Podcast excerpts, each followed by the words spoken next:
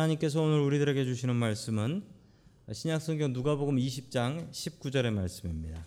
자, 우리 19절 말씀 같이 읽습니다. 시작. 서기관들과 대제사장들이 예수의 이 비유는 자기들을 가리켜 말씀하신 줄 알고 즉시 잡고자 하되 백성을 두려워하더라. 아멘. 자, 우리 옆에 계신 분들과 인사 나누겠습니다. 반갑습니다. 인사해 주시죠. 네, 반갑습니다.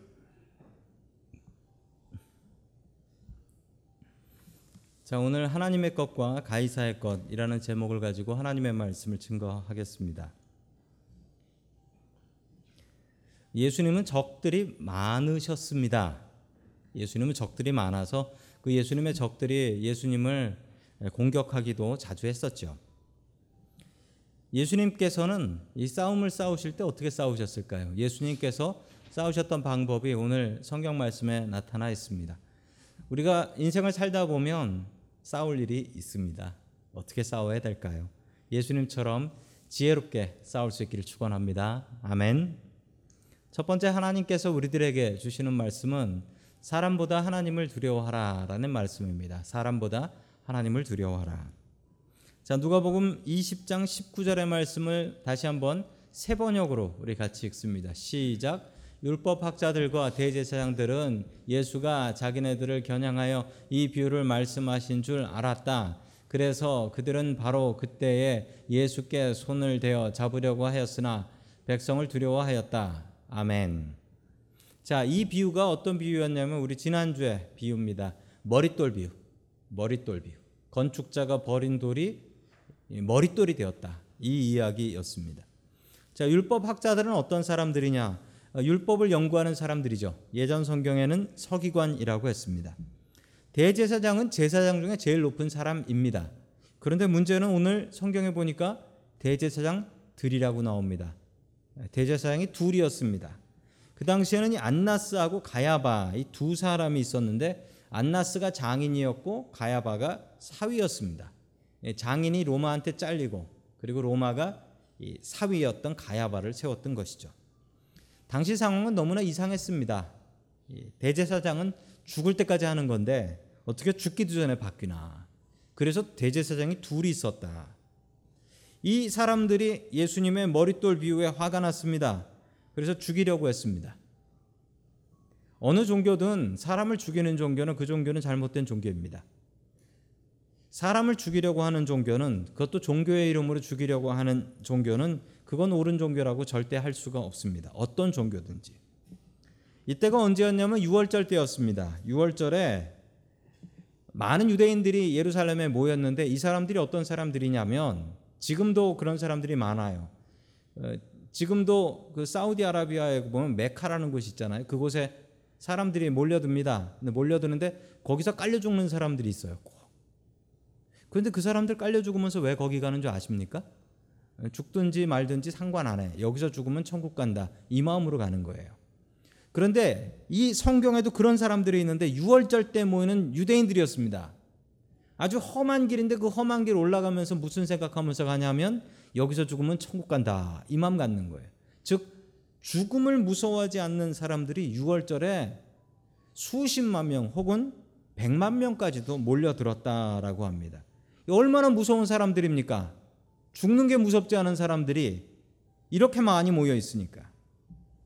그러니 로마 군인들도 이 6월절에는 특별 경계 근무를 서며 유대인들을 무서워했습니다. 그런데 오늘 성경에 보면 이 대제사장이 누구를 무서워했다라고 합니까? 오늘 성경에 백성을 두려워했다. 백성을 무서워하는 것은 좋은 일입니다. 대제사장이 백성을 무서워한다. 이건 좋은 일입니다. 그런데 나쁜 일 하나는 이 대제사장이 하나님을 두려워했다라는 얘기는 한 번도 안 나온다는 게 문제인 거예요. 하나님을 두려워하지 않고 백성을 두려워했다. 이게 큰 문제입니다. 세상에 누구나 다 두려움을 갖고 삽니다. 성도님들도 두려운 일들이 있으시죠. 어떤 분들은 어, 돈 때문에 두려워하는 분도 계시고, 또 어떤 분들은 미국 살면서 신분 때문에 두려워하는 사람들도 있고, 또 어떤 사람은 내 몸에 병이 생기진 않았나? 건강 때문에 두려워하는 분도 계시고 또 어떤 분들은 내 자녀가 좀 더 잘 돼야 되는데 우리 가족이 조금 더 화목해야 되는데 이런 걱정으로 근심하는 분들이 계십니다.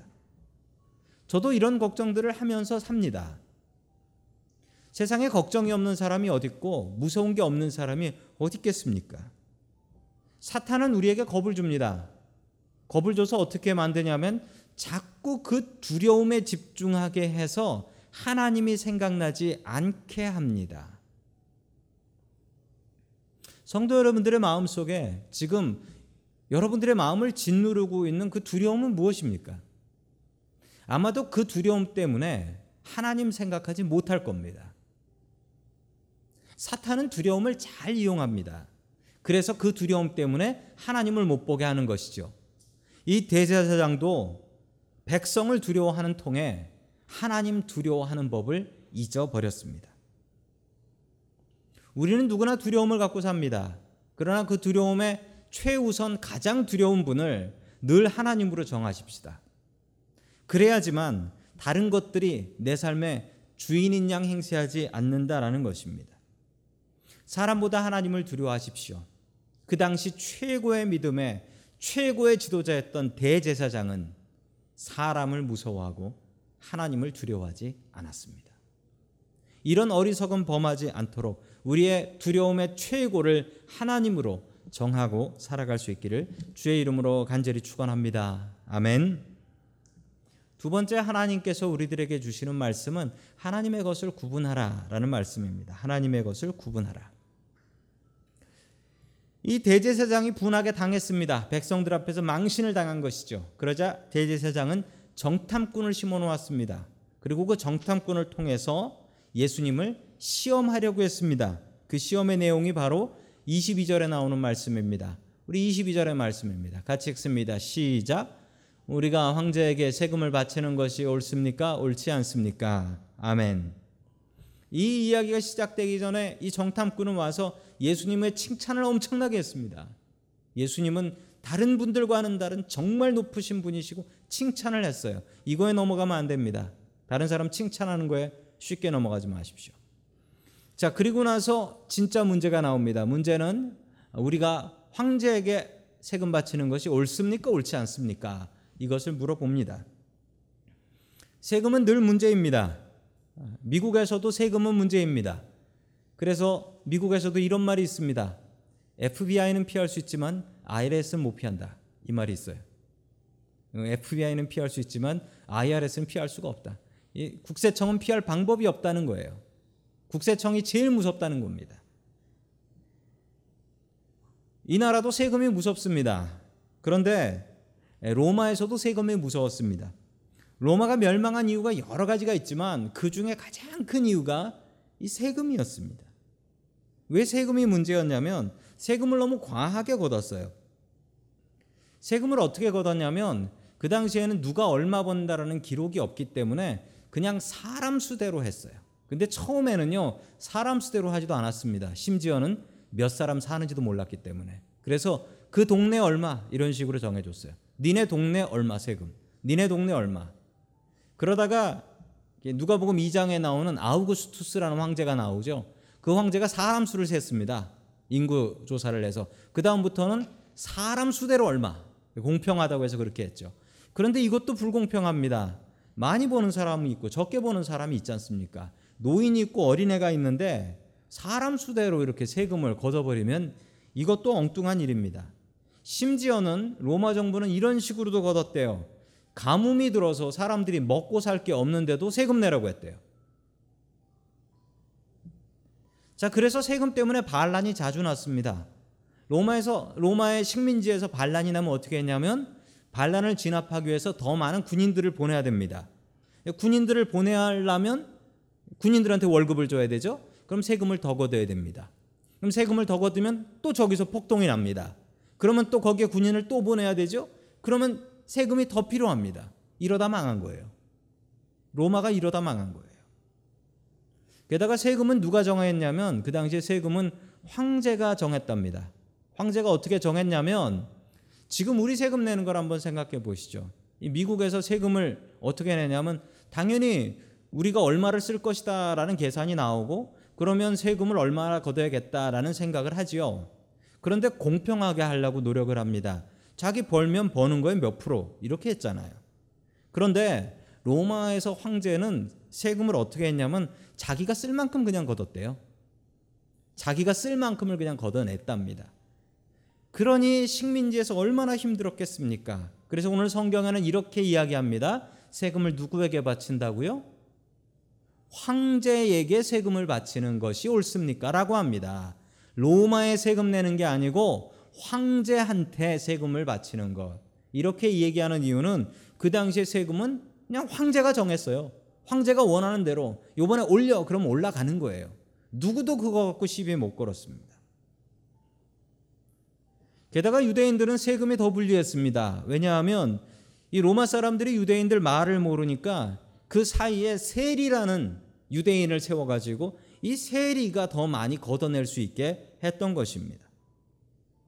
이 세금 때문에 문제가 생겨서 AD 70년에 예루살렘이 멸망까지 하게 됩니다. 그 기본에는 세금에 대한 불만, 돈에 대한 불만이 있었던 것입니다.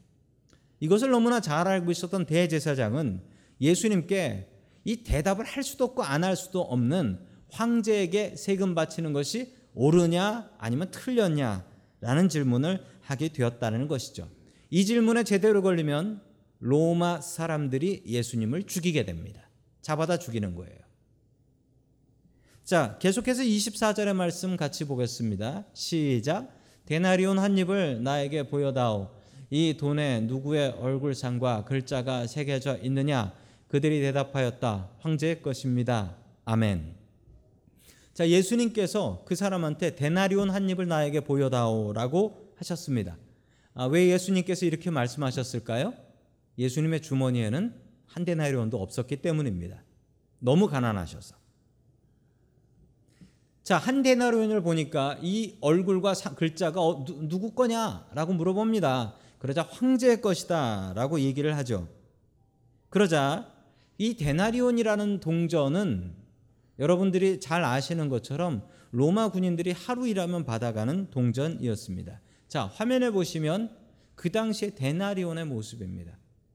데나리온에는 저렇게 황제의 얼굴이 새겨져 있습니다. 황제의 얼굴이 새겨져 있고 위대한 게르만의 황제 누구누구 이런 식으로 이름을 써놨다라는 것입니다. 저게 당시에 하루 일하면 받아갈 수 있는 월급이었던 데나리온입니다. 물론 저렇게 크지는 않습니다. 쬐끄만해요. 쬐끄만한 동전인데 자, 저 데나리온은 동전으로 월급을 받아갔던 것이죠. 예수님께서는 이렇게 답을 하셨습니다. 25절 말씀 계속해서 봅니다. 시작. 예수께서 그들에게 말씀하셨다. 그러면 황제의 것은 황제에게 돌려주고 하나님의 것은 하나님께 돌려드려라. 아멘. 이 이야기는 너무나 잘 아실 내용입니다. 그런데 이 얘기가 좀 말장난 같지 않습니까? 황제의 것을 황제에게 주고 하나님의 것을 하나님께 돌려라. 이게 말장난 같은데 절대 말장난이 아닙니다. 이게 말장난이면 이 얘기를 들은 사람들이 가만히 있겠습니까? 이 얘기를 들은 사람들은 꼼짝을 못했다라고 합니다. 여기에는 깊은 뜻이 있는데 어떤 뜻이 있냐면 다시 처음에 물어봤던 사람의 질문이 무엇이었습니까? 처음에 물어봤던 사람의 질문은 황제에게 세금을 바치는 것이 옳으냐 옳지 않냐라고 물어보았지요. 그런데 예수님의 답은 이러합니다. 예수님의 답을 보면 그 아까 물어본 사람의 대답에 답이 됩니까? 문제? 답이 되지 않지요. 이게 옳으냐 그르냐라고 하면 yes question이니까 yes나 no로 대답해야죠. 게다가 아까 그 물어본 사람은 황제만 얘기했잖아. 황제만. 그런데 지금 예수님께서 황제 말고 또 누구를 얘기합니까? 하나님 얘기를 하고 있잖아요. 그러니까 아까 물어본 사람의 답과 질문에 대한 답이 아니에요. 그런데 왜 이 엉뚱한 답을 듣고 꼼짝 못했냐면 그 당시 세상을 좀 아셔야 될 것 같습니다. 자, 그 당시에는 이런 제도가 있었습니다. 데시마라는 제도인데 이게 뭐냐면 유대인들 그 로마 식민지에서 식민지 국민들은 세금을 내는데 그 세금을 데시마라고 불렀어요. 다시마가 아니고 데시마예요. 데시마라는 세금을 냈는데 왜 데시마라고 하냐면 대시라는 말이 데카라는 말이 10이라는 뜻인데 10분의 1을 바쳤다라는 거예요. 그러니까 자기 소득의 10%를 갖다 바친 겁니다. 로마 식민지가 아니었던 로마 시민들은 세금을 어느 정도 냈냐면 어, 놀라지 마세요. 지금 세금은 비교도 안 됩니다. 1에서 3% 정도 냈답니다. 자기 버는 거에 1에서 3%. 아주 작죠. 근데 식민지에서는 10%를 내야 되는 거예요. 10%를 내면서 뭐라고 했냐면 어, 이 로마라는 나라가 너희 나라를 보호해 주는 거니까 이거는 너희들이 국방비로 내는 거다라고 했어요. 이거를 내기 싫은 사람은 로마 군대에 가면 이건 빼준다. 우리가 너희들을 보호해 주는 거야. 이게 보호하는 보호세 같은 거로 받아낸 겁니다. 먹고 살기 힘든 세상에 하나님께 11조 갖다 바치고 로마 황제한테 또 10분의 1 대시마 갖다 바치면 뭘 먹고 삽니까? 그래서 당시 사람들은 특히 당시 유대인들은 이렇게 했습니다. 하나님께 바치는 건 안 갖다 바쳐도 하나님이 뭐라고 안 하시니까 하나님께 바쳐야 되는 11조를 갖다가 대시마로 갖다 바쳤던 거예요. 돈이 뻔하니까 내 주머니가 뻔하니까 이런 갈등은 종종 우리도 합니다. 이거 하나님의 것인데 이 하나님의 것인데 나의 필요한 것이 있으니까 아유, 하나님께서는 용서하시겠지 하고 하나님의 것으로 내 것 먼저 채워 넣는다라는 거예요. 그게 바로 대시마입니다. 예수님께서는 이렇게 대답하셨습니다. 황제의 것은 황제에게 드리고 하나님의 것은 하나님께 드려라. 이 얘기를 들었던 그 사람과 수많은 사람들의 마음에는 찔림이 있었습니다. 우리가 하나님께 드려야 될 것을 황제에게 드리고 먹고 살았지라는 찔림이었습니다. 너희들이 하나님의 것을 도둑질하고 있지는 않느냐라는 예수님의 외침이었습니다. 황제에게 세금을 바치는 것이 옳으냐 이 얘기는 황제한테 안 바치고 내가 먹겠다 내 것이다라는 것인데 예수님께서는 그래 황제에게 할 것도 있지만 너희들은 왜 하나님의 것을 황제에게 드리고 있느냐라는 말씀이었습니다. 이 대답을 듣는 사람들에게 예수님께서는 하나님의 것과 가이사의 것을 구별하는 것은 내가 할 일이 아니고 여러분들이 할 일입니다. 우리의 삶 속에서 내 것과 하나님의 것을 구분해서 드리는 것은 그건 누가 정해줄 일이 아니라 우리들이 스스로 정해야 할 일입니다. 하나님께 드려야 될 재물과 하나님께 드려야 될 시간과 하나님께 드려야 될 노력을 누가 정해주겠습니까? 목사인 제가 정해드리겠습니까? 그건 스스로 정해야 될 일입니다. 주님께서 이렇게 대답하시자 26절과 같은 반응이 납니다. 같이 봅니다. 시작. 그들은 백성 앞에서 예수의 말씀을 책잡지 못하고 그의 답변에 놀라서 입을 다물었다. 아멘. 놀라서 도망갔다. 그들의 마음은 예수님의 이 말씀에 그래 우리가 하나님께 드릴 것 같고 황제한테 드렸지. 그리고 나머지 것은 내 것이라고 차지했었지. 그것이 찔렸던 것입니다. 예수님께서는 싸움을 어떻게 싸우셨나요? 예수님께서는 이기려고 싸우지 않으셨습니다. 예수님께서는 될 수 있으면 그 싸움을 싸우지 않으려고 피하셨습니다. 성경에 수도 없이 나옵니다. 예수님의 대적들이 예수님께 달려왔을 때 예수님께서는 지혜로운 방법으로 시험을 피해 가셨습니다. 싸움은 피하는 게 제일 잘하는 것입니다. 싸움은 싸워서 이기는 것이 중요한 게 아니라 안 싸우고 피하는 것이 가장 잘하는 것입니다. 예수님처럼 싸움을 피하는 지혜가 있기를 주의 이름으로 간절히 축원합니다. 아멘.